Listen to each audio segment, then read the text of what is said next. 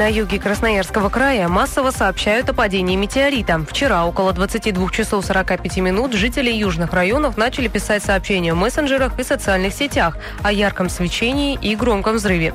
Его видели и слышали в Курагинском, Каратузском и Минусинском районах. Есть сообщения из Тувых, Акасии и даже Кемеровской области. Все задаются вопросом, что это было, и сходятся во мнении, что это метеорит, который, возможно, упал где-то в тайге. О том, что это могло быть на самом деле, рассказывает Сергей Васильевич Карпов, астроном, доктор физико-математических наук, ведущий научный сотрудник Красноярского института физики. Метеороид – обычно классический, классическое явление входа в атмосферу достаточно крупного тела.